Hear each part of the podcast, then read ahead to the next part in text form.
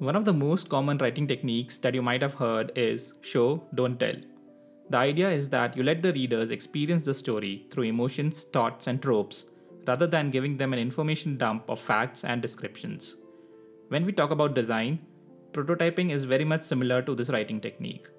In fact, it goes a step ahead from just showing and lets you experience the product.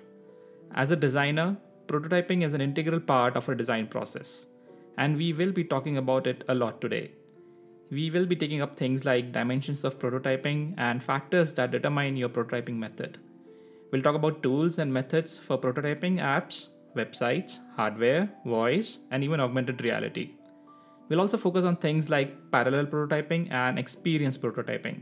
So without further ado, let's dive in.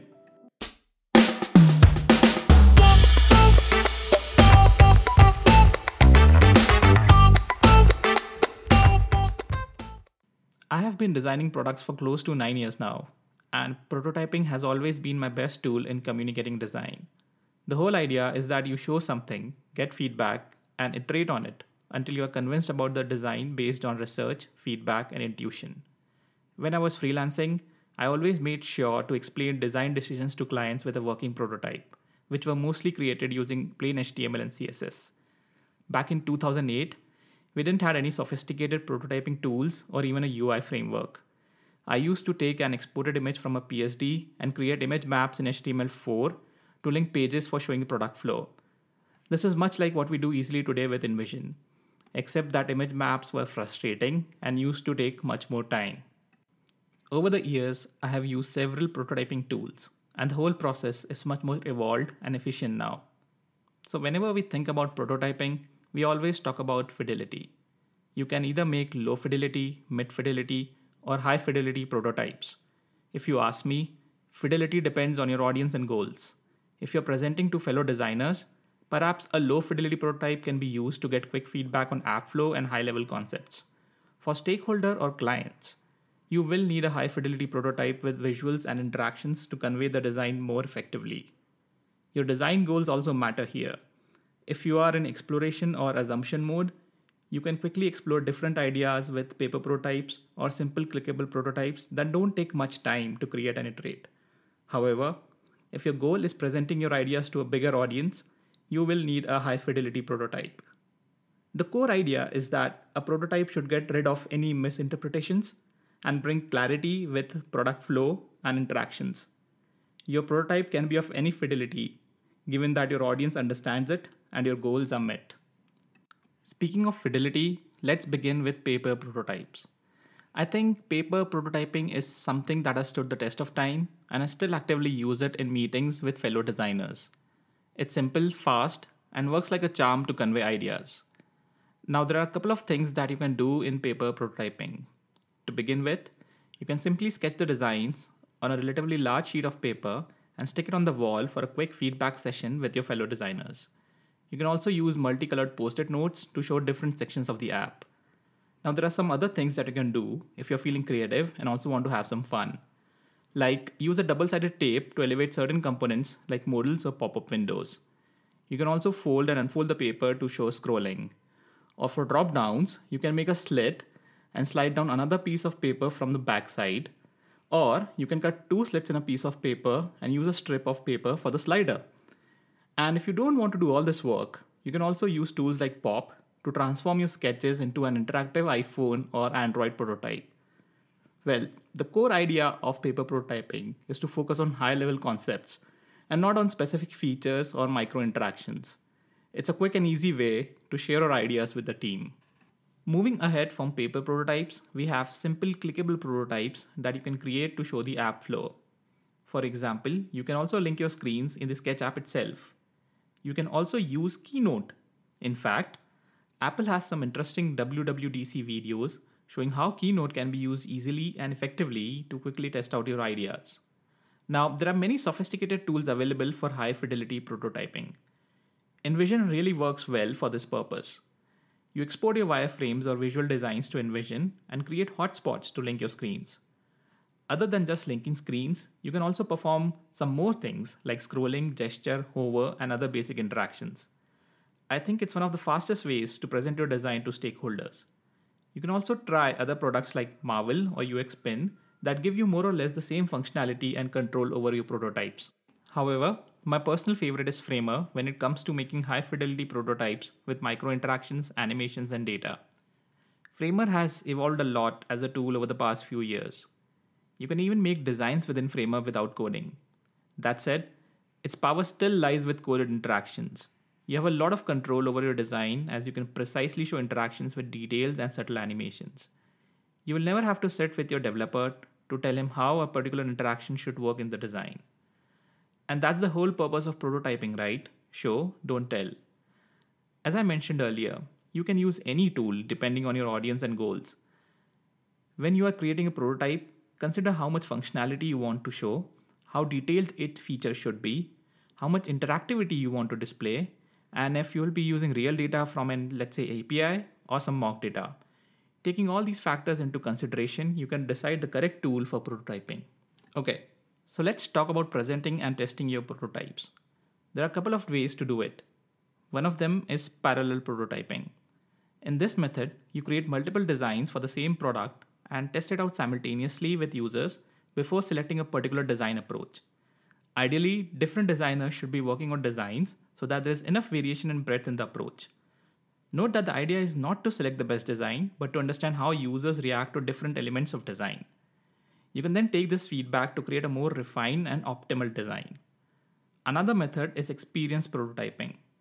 Now, by definition, prototyping is about experiencing. But in this method, we take things a notch higher by letting the users experience the product in various scenarios and conditions, rather than testing it out in a usability lab. You can test the prototype in user's environment, or you can test it under a specific condition. For example, if you are working on a food delivery app, you can actually ask the user to place an order with your prototype. In the background, you can place the order for real without letting the user know about it. This way, you can at least test how the users will engage with your prototype in real-world situation. The idea is active participation in design through engagement with the prototype.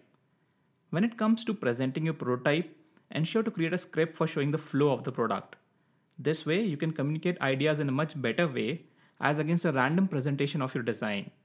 If you're presenting to a remote location, you can also create a video of the prototype with a voiceover. Okay, now that we have covered quite a few things in digital space, let's move on to hardware and industrial prototyping. And let's start with IoT products. The basic setup of any IoT product includes a microcontroller, some electronic components, ability to connect through Bluetooth and Wi-Fi, and a dedicated server to relay information between hardware and software. When it comes to electronics, I think the best way to start prototyping is with Fritzing. You can use it to learn about electronic components, create schematics, and even design your own PCBs and get them fabricated. Once you have created your circuit, you can create a schematic in Fritzing in breadboard view with virtual electronic components. You can create PCB of a schematic and either get them fabricated or share them with the Fritzing community. Speaking of microcontrollers for prototyping, you can always rely on Arduino. They have a range of boards with different microcontrollers and components to suit different needs. You can program them by using the Arduino software. I made a prototype of a smart kitchen device using Arduino UNO and some sensors. It was fast, easy, and helped me in testing out the product quickly with users. In fact, the erstwhile smartwatch company Pebble also made its first prototype using Arduino. Raspberry Pi is another candidate, but I still prefer Arduino because of its wide range and ease of use. You can also get various kits and function-specific boards for your prototyping. Head over to SparkFun for components, boards, sensors, and other development tools for your prototyping. Some companies also provide boards to test their microcontrollers. That might be helpful if you are seriously getting into a specific microcontroller and want to test it out more rigorously. If you want to go a step further, you can also do some rapid prototyping for the entire IoT device using 3D printing. I enjoy electronic prototyping a lot as it gives you the feel of really making a tangible product. Even if you're not into electronics, I would suggest giving it a shot just for the fun of it. And if you think electronics is not your cup of tea, how about trying out voice UX? With Alexa, Siri, and Google Home, the so-called voice experience has really made an entry in our lives. While I'm not a big Siri user, except for setting alarms, I do use Alexa quite frequently for songs, reminders, news, and even for some occasional shopping on Amazon. I do believe voice will play a bigger role in our daily experience as we improve in natural language processing and machine learning. So when it comes to prototyping, quite a few tools are available for voice UX. Sayspring by Adobe lets you create voice interfaces for Amazon Alexa and Google Assistant. You can also prototype and create Alexa skills using Backendless and Losant. Losant has a visual workflow engine that lets you connect voice queries interactively without writing a piece of code. These are some pretty sophisticated voice prototyping and creation tools with not too steep learning curve. I think it's certainly worth giving a try to get your feet wet in voice UX. So now that we are talking about voice UX, how can we leave behind augmented reality, which is supposedly the next big thing in digital interaction? Many companies have started using AR in some form, and Apple is certainly betting big on it. In fact, Apple is trying its best to promote more developers to work in AR through ARKit and tutorial videos. So I understand AR prototyping is a bit of a challenge due to its real-world environment interaction. And that's where Apple comes to the rescue again with a very simple idea. Fake it till you make it. So Apple demoed an interesting approach for AR prototyping in WWDC 2018. With a camera app, a Sharpie, and post-it notes, they mimic the working of an AR app. I highly suggest watching this video. A link to it has been provided in show notes. There's another new tool called as YARFrame that can be used for AR prototyping. I have not tried it personally, but the makers claim that it lets you effortlessly prototype AR ideas in minutes without any coding skills. Let me know your feedback once you try it out. So, we have covered quite a few things today in prototyping. It is communication of ideas and should be done early and often to design better products. I'm sure we will see some more interesting tools in the near future, and perhaps things will get more automated to reduce our time and effort in prototyping. Irrespective of what the future holds for us, the idea remains the same. Show, don't tell. On that note, I would like to end this episode of Doors and Devices. Do subscribe and rate the podcast on your favorite tools. Send me your feedback on adith@finepointlabs.com or on Twitter @adithgupta. I would love to know how I can make this podcast more enjoyable and helpful for everyone. I'll soon be back with the next episode. Till then, have fun designing.